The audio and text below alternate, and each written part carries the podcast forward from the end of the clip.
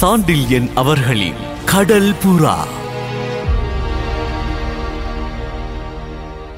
முல்லை முள்ளால் எடுக்கலாம்.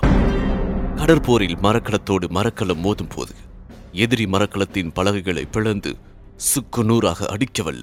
பெரிய இரும்பு ஆணிகளை அடித்தளத்தில் உடைய அகோதாவின் சீனத்து கப்பலை பார்த்ததின் கத பாரதத்தின் கப்பலாக மாற்றவும் அதன் எடையை குறைத்து அதற்கு புறா முக முகப்பும் பறவை சிறகுகளும் அமைத்து கடல் புறாவாக அதை நீர்பரப்பில் பறந்து செல்லும்படி ஏற்பாடு செய்யவும் உத்தரவிட்டு இந்த கடல் புறா தமிழகத்தின் கடற்காவியத்துக்கு பெரும் பொன்னேடு சேர்க்கும் என்றும் கூறிவிட்டு சென்றதை எண்ணி பார்த்து பெரும் வியப்பை கண்டியத்தேவன் கடற்கரையில் அடைந்தான் என்றார் இளைய பல்லவன் இட்ட உத்தரவை கேட்டதும் விவரிக்க இயலாத பெரும் மலைப்பையும் திகிலையும் கோலவணிகன் சேந்தன் கோட்டை மாளிகையில் அடைந்தான்.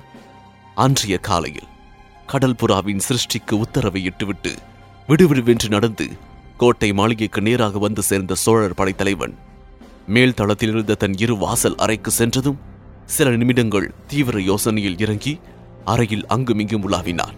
ஒருமுறை கடற்கரையை நோக்கி இருந்த வாயில் பக்கம் சென்று கடற்புறத்தை நோக்கிவிட்டு மீண்டும் அதன் எதிர்ப்புற வாயிலின் படியில் நின்று பகிட் பாரிசான் மலைப்பகுதியையும் தன் கண்களால் ஆராய்ந்தான். பிறகு வடபுற சாளரத்தின் வழியாக நகரத்தின் பெரும் கட்டிடங்களையும் வீதிகளில் உலாவிக் கொண்டு பணிபுரிந்து கொண்டும் இருந்த மக்களையும் பார்த்து திருப்தியுடன் தலையை இருமுறை அசைத்தும் கொண்டான்.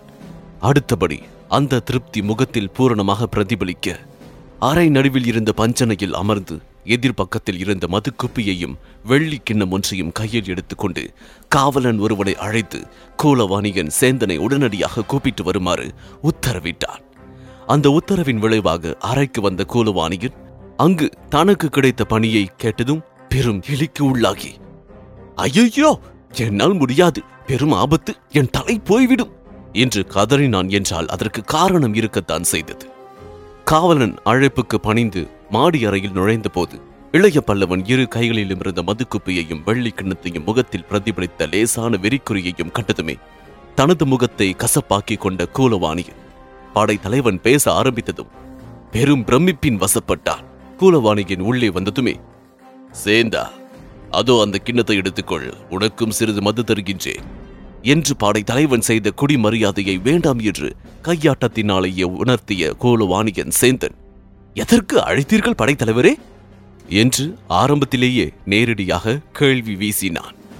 என்ன அவசரம் சேந்தா உட்கார் என்று எதிரே இருந்த மஞ்சத்தை காட்டிய இளைய பல்லவன் அப்படி தான் சொன்ன பிறகும் சேர்ந்து நின்று கொண்டே இருந்ததை கவனித்ததும் மதுக்குப்பி கிண்ணம் இரண்டும் இரு கைகளிலும் துலங்க எழுந்திருந்து இரண்டு கைகளாலும் சேந்தனை தள்ளி கொண்டு போய் தோளை பிடித்து அழுத்தி எதிரே இருந்து மஞ்சத்தில் உட்கார வைத்தான் அந்த உபசரணையால் பெரும் அவஸ்தை அடைந்த சேந்தன் இளைய பல்லவன் தனது தோளை பிடித்து அழுத்திய போது மதுக்குப்பியிலிருந்து உடைமேல் அருவியாக ஓடிய சிவந்த மதுவை மிகுந்த வெறுப்போடு ஒரு கையால் துடைத்துக் கொண்டான்.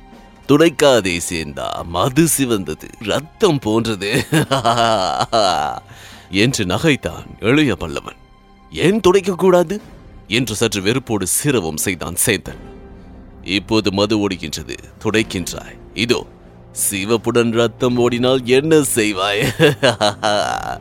என்று மறுபடியும் நகைத்தான் இளைய பல்லவன் ஏன் ரத்தம் ஓட வேண்டும்? என்ற சேந்தன் குரலில் திகைப்பிருந்தது. கத்தியால் உன்னை குத்தினால் ரத்தம் வராதா? வரும். ஆனால் யார் குத்த போகின்றார்கள்? யாரும் குத்தலாம் பூர்வக்குடிகள் குத்தலாம் பலவர்மன் குத்தலாம் பலவர்மன் எதற்கு குத்துவான்? அவனுக்கு இஷ்டமில்லாத பணியை செய்வதற்காக. பொக்கிஷத்தை கையாள்கின்றேன். அதற்காகவா? அவர் பொக்கிஷத்தையும் நமது பொக்கிஷத்தையும் ஒன்று சேர்த்து விட்டாய். ஐயையோ! அப்படி செய்ய நீங்கள் தானே உத்தரவிட்டீர்கள்? தவிர இரண்டையும் உண்மையாக நீ கலக்கவில்லை. கலப்பது போல் பாசாங்கு செய்தாய். அது உங்கள் உத்தரவுதானே செலவுக்கு நமது பொக்கிஷ பணத்தை எடுக்காமல் அவன் பொருளாக பார்த்து விரயம் செய்கின்றாய். என்ன நியாயம்? இதுவும் நீங்கள் இட்ட உத்தரவுதானே இப்படியே போனால் பலவர்மன் ஓட்டாண்டியாகி விடுவான். ஐயையோ ஆக்க சொன்னதும் நீங்கள் தானே. எல்லா பழியையும் என்மேல் போடுகின்றீர்களே? இந்த சம்பாஷணை ஒரு பக்கம் உக்கிரமாகவும் குற்றச்சாட்டாகவும் இன்னொரு பக்கம் கெஞ்சலாகவும் பயத்தோடும் நடந்தது. இடையிடையே இளைய பல்லவன் குடித்தான் நகைத்தான் குற்றம் சாட்டினான். கோலவாணியனோ கெஞ்சினான் அஞ்சினான். அந்த கெஞ்சலையும் அவன் அச்சத்தையும் சிறிதும் லட்சியம் செய்யாத இளைய பல்லவன் குற்றச்சாட்டுகளை அடுக்கிவிட்டு கோலவாணிகனின் பரிதாப நிலையை பார்த்தும் மனமிழகாதவனாய் சேந்தா அறையின் கதவுகளை தாளிடு என்று கடைசியாக உத்தரவு ஒன்றையும் பிறப்பித்தான். உத்தரவு பிறப்பிக்கப்பட்ட தோரணை மறுப்புக்கு இடம் கூடாததாக இருக்கவே வேறு வழியின்றி கதவுகளை தாழிட்ட சேந்தன் அடுத்து கிடைத்த உத்தரவை கேட்டு சிறிது கலங்கவும் செய்தான். எதிரே இருந்த மஞ்சத்தில் உட்கார போனவனை கையை காட்டி தடுத்த படைத்தலைவர் இப்படி வா. உட்கார் என் பக்கத்தில் மஞ்சத்தை விட பஞ்சனை சிறந்தது என்றான். குடிபோதை படைத்தலைவனுக்கு நன்றாக ஏறிவிட்டதை புரிந்து கொண்ட சேந்தன் சிறிது தயங்கினான். தயக்கத்தைக் கண்ட இளைய பல்லவர் வா இப்படி. மஞ்சள் அழகி கூட இல்லை. அவளுக்கு பதில் நீ உட்கார் என்று இறைந்து கூறி கட்டணம் அதிரும்படியாக நகைக்க துவங்கினான். அந்த நகைப்பை கேட்டு கதிகலங்கிய கோலவாணியன் சேந்தன் வேறு வழியின்றி பஞ்சனையில் முகப்பில் மெல்ல உட்கார்ந்து அச்சம் மிகுந்த பார்வையொன்றை இளைய பல்லவன் மீது வீசினான். அப்படி அவன் உட்கார்ந்த பிறகு இளைய பல்லவனின் அட்டகாசம் சிறிது அடங்கியது. நீண்ட நேரம் பேசாமல் உட்கார்ந்திருந்த இளைய பல்லவன் அனாவசியமாக மீண்டும் ஒரு முறை நகைத்தான். பிறகு ரகசியமாக தானே ஏதோ வார்த்தைகளை பேசிக் கொண்டான் பிறகு அறை கதவை திறந்து கொண்டு சென்று அங்கிருந்த காவலரை விரட்டி அவர்களில் ஒருவனை மாடிப்படியில் உருட்டியும் விட்டான்.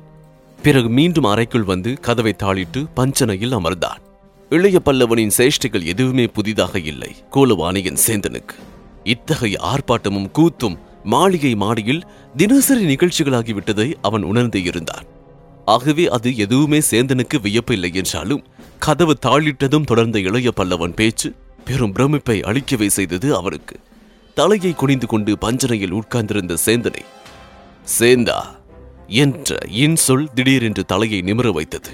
அந்த சொல்லை விடுத்த இளைய பல்லவனின் குரலில் துணித்த ஒளியும் பெரு வியப்பை விளைவித்தது சேந்தனுக்கு. சற்று முன் இருந்த வெறி ஒளி இல்லை. அந்த குரலில் அன்பு ஒளிதான் இருந்தது. ஓரளவு நிதானம் கூட இருந்தது. அதனால் நிமிர்ந்து இளைய பல்லவனை நோக்கிய கூலவாணிகனின் கண்களில் வியப்பும் பிரமிப்பும் கலந்து படர்ந்தன. இளைய பல்லவன் கண்கள் குடியால் சிவந்து கிடந்தாலும் முகத்தில் சாந்தம் நிலவி கிடந்தது. பேச்சிலும் அந்த சாந்தம் பரவி இருந்தது. சேந்தா என்று மறுபடியும் அழைத்தான் இளைய பல்லவன் ஏன் படைத்தலைவரே என்று கேட்டான் சேந்தன். உன்னை மிகவும் சோதனை செய்து விட்டேன் என்றான் இளைய பல்லவன் நிதானத்தோடு. ஆம் ஆம் ஏதோ சொல்ல வேண்டும் என்பதற்காக சொன்னான் சேந்தன். என் உத்தரவுகளை என்று இழுத்தான் இளைய பல்லவன். சொன்னபடி நிறைவேற்றி விட்டேன் என்றான் கோலவாணிகன் இல்லை நிறைவேற்றவில்லை என்று இளைய பல்லவன் குரலில் நிதானம் இருந்தாலும் குற்றச்சாட்டும் இருந்தது. எதை நிறைவேற்றவில்லை? என்று கோபத்தோடு கேட்டான் சேந்தன். பாலவர்மன் பொக்கிஷ பெட்டிகளை எல்லாம் திறந்து விட்டாயா? ஆஹா திறந்து விட்டேன்? இல்லை இன்னும் பாக்கி இருக்கின்றது. கிடையாது பொக்கிஷ அறையில் பாலவர்மன் பெட்டிகள் பத்து இருந்தன. அவை அனைத்தையும் திறந்து விட்டேன். அவற்றில் ஆறு பெட்டிகளையும் இந்த மாத முடிவுக்குள் தீர்த்து கட்டிவிடுவேன். அப்புறம் பலவர்மன் பிச்சை எடுக்க வேண்டியதுதான்.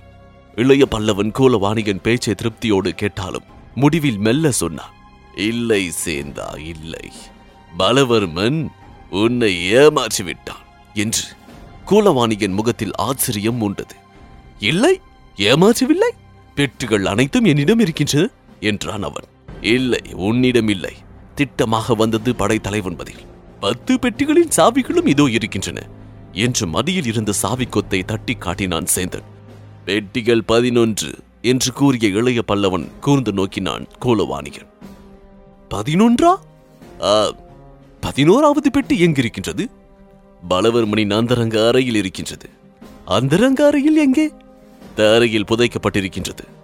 அந்த இரும்பு பேழை. இந்த பத்து பெட்டிகளில் இருக்கும் செல்வத்தை விட அதில் அதிக செல்வம் இருக்கின்றது. அதன் சாவி? பாலவர்மன் கழுத்தில் உள்ள தங்க சங்கிலியில் இருக்கின்றது. அத்தனை பத்திரமாக வைத்திருக்கின்றானா? ஆமா அதே? என்று கூறிய கூலவாணியின் இளைய பல்லவனை அச்சத்தோடு நோக்கினான். ஆம் என்பதற்கு அறிகுறியாக தலையை அசைத்தான் இளைய பல்லவன். அந்த தலையசைப்பை கண்ட சேந்தன் முகத்தில் ஈ ஆடவில்லை. அதை அதை எடுக்க என்னால் முடியாது படைத்தலைவரே என்று பயத்தால் குரல் நடுங்கி கூறினான் சேந்தன். எடுக்க வேண்டாம் சேந்தா வேறு வழி இருக்கின்றது என்று சுட்டி காட்டினான் இளைய பல்லவன். என்ன வழி? என்று வினவினான் சேந்தன் அச்சம் சிறிது மகளாமல். உன்னிடம் மெழுகு இருக்கின்றதல்லவா? என்று கேட்டான் இளைய பல்லவன். எந்த மெழுகு? நம் நாட்டில் பிரதிமைகள் செய்ய அமைப்பு எடுக்கும் மெழுகு இருக்கின்றது அதை எதற்கு உபயோகப்படுத்துகின்றாய்? பூட்டின் வாயமைப்பு எடுத்து என்று ஏதோ சொல்ல போன கூலவாணியின் முகத்தில் பெரும் கிளி படர்ந்தது. திடீர் என்று திகைத்த அவன் பலவர்மன் கழுத்து சாவியில் மெழுகை அமர்த்தி என்று ஆரம்பித்து சொல்ல முடியாமல் திகைத்தான். கழுத்து சாவியில் மெழுகை ஒட்டி அமைப்பு எடுத்துக்கொள். அதை வார்படக்காரனிடம் கொடுத்து சாவி ஒன்று செய் என்றான் படைத்தலைவன். இத்தனைக்கும் கழுத்தை காட்டிக் கொண்டிருப்பானா பலவர்மன்? என்று வினவினான் சேந்தன். ம் காட்டிக் கொண்டிருப்பான். இன்றிரவே அந்த பணியை செய். கூலவாணியின் முகத்தில் பெரும் திகில் படர்ந்தது. முடியாது. என்னால் முடியாது. பெரும் ஆபத்து என் தலை போய்விடும் என்று கதறினான். இளைய பல்லவன் மிகுந்த நிதானத்தோடு கூலவாணிகனை சில வினாடிகள் நோக்கினான். பிறகு அவன் காதுக்கரையில் குனிந்து சேந்தா இன்றிரவு பலவர்மன் அந்தரங்க அறைக்குள் செல். உனக்கு எந்தவித எதிர்ப்பும் இருக்காது. மெழுகை சாவியில் ஒத்தி எடுத்துக்கொள். அவசரப்படாதே. நிதானமாக செய். மெழுகின் அமைப்பு சிறிது தப்பினாலும் அந்த பெட்டியை திறக்க முடியாது. அந்த பெட்டியின் பெரும் செல்வம் இருக்கின்றது. அந்த செல்வம் எனக்கு வேண்டும் என்றான். கூலவாணியன் கைகள் நடுங்கின. பலவர்மன் கொடியவன் வஞ்சகன்! என்று கலக்கத்துடனும் நடுக்கத்தோடும் சொற்களை உதிர்த்தான் சேந்தன். வஞ்சகத்தை வஞ்சகத்தால் வெல்ல வேண்டும். முள்ளை முள்ளால் எடுக்க வேண்டும். என்று எளிய பல்லவன் குரல் திடமாக இருந்தது. இன்று இரவு நள்ளிரவில் அந்த அறையில் நுழைந்துவிடு. புரிகின்றதா? என்ற படைத்தலைவன் உத்தரவும் கெடுபுடியுடன் இருந்தது. அந்த உத்தரவை பெற்ற சேந்தன் பெரும் கலக்கத்தோடு வேதனையோடு தன் இருப்பிடம் சென்றான். அன்றைய பொழுது வழக்கத்துக்கு விரோதமாக வெகு வேகத்தோடு ஓடியது. நள்ளிரவில் மெல்ல மெல்ல நடந்தான் கோலவாணியன் பலவர்மன் அறையை நோக்கி. வழியிலோ அரைவாயிலோ காவலர் இல்லை. ஏன் இல்லை என்பதற்கு மாடியில் கேட்ட இளைய பல்லவன் குடிவெறி கூச்சலும் காவலர் கொம்மாளமும் விளக்கம் காட்டின. காவலர் இல்லை என்ற தைரியத்தால் மெல்ல உள்ளே நுழைந்த சேந்தன் அறையில் இருந்த கோர காட்சியைக் கண்டு அடியோடு நிலை குலைந்து போனான். பலவர்மன் ஒரு மஞ்சத்தின் மீது குப்பர விழுந்து கிடந்தான். அவன் முதுகு பூராவும் செங்குருதி ஓடியிருந்தது. அந்த குருதி அறையின் மங்கலான விளக்கொளியில் மிக பயங்கரமாக தெரிந்தது. சுவரில் இருந்த படங்கள் வேறு அந்த பயங்கரத்தை அதிகப்படுத்தின. அந்த காட்சியின் பயங்கரத்தால் கை கால் விளவிளக்க மார்பு துடி துடிக்க உடல் வியர்க்க திரும்பி ஓடிவிட எத்தனை எத்தனைத்தான் கூலவாணியன் அறை மூலையில் இருந்து கிளம்பிய. நில்! என்ற சொல் கூலவாணியின் கிளியை உச்ச நிலைக்கு கொண்டு சென்றது. கால்கள் நடுங்க உணர்ச்சிகள் சிதறி ஓட. சொல்ல ஒன்னா பயம் பிடித்து வாட்ட நின்ற இடத்திலேயே நின்ற கூலவாணியன் அந்த சொல் வந்த திசையில் கண்களை ஓடவிட்டான். அறையின் இருண்ட மூலையிலிருந்து அவனை நோக்கி ஓர் உருவம் அசைந்து அசைந்து மெல்ல மெல்ல நடந்து வந்தது. இதன் தொடர்ச்சியை ரகசியத்தின் திறவுகோள். இதில் தொடர்ந்து கேட்கலாம். இந்த பாட்காஸ்டை உங்களுக்காக வழங்கிய நான் டிஜே முருகா. சோஷியல் மீடியாவில் என்னை ஃபைண்ட் செய்ய. Facebook handle Murugan dot radio மற்றும் Instagram handle Murugan dot DJ இந்த பாட்காஸ்ட் உங்களுக்கு பிடித்திருந்தா சவுத் ரேடியோஸ் மொபைல் ஆப்ல ஃபைவ் ஸ்டார் ரேட்டிங் கொடுங்க. உங்களின் பேராதரவிற்கு மனமார்ந்த நன்றிகள். மீண்டும் சந்திப்போம்.